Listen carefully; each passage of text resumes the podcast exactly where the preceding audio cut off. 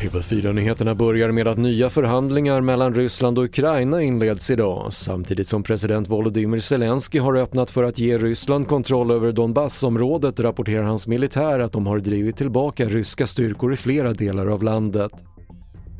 Tyskland funderar på att köpa ett israeliskt robotförsvar som skulle kunna innebära ett skydd mot robotattacker även för närliggande EU-länder, säger förbundskansler Olaf Scholz. Enligt tidningen Bild kostar systemet 2 miljarder euro och skulle kunna vara i drift till 2025.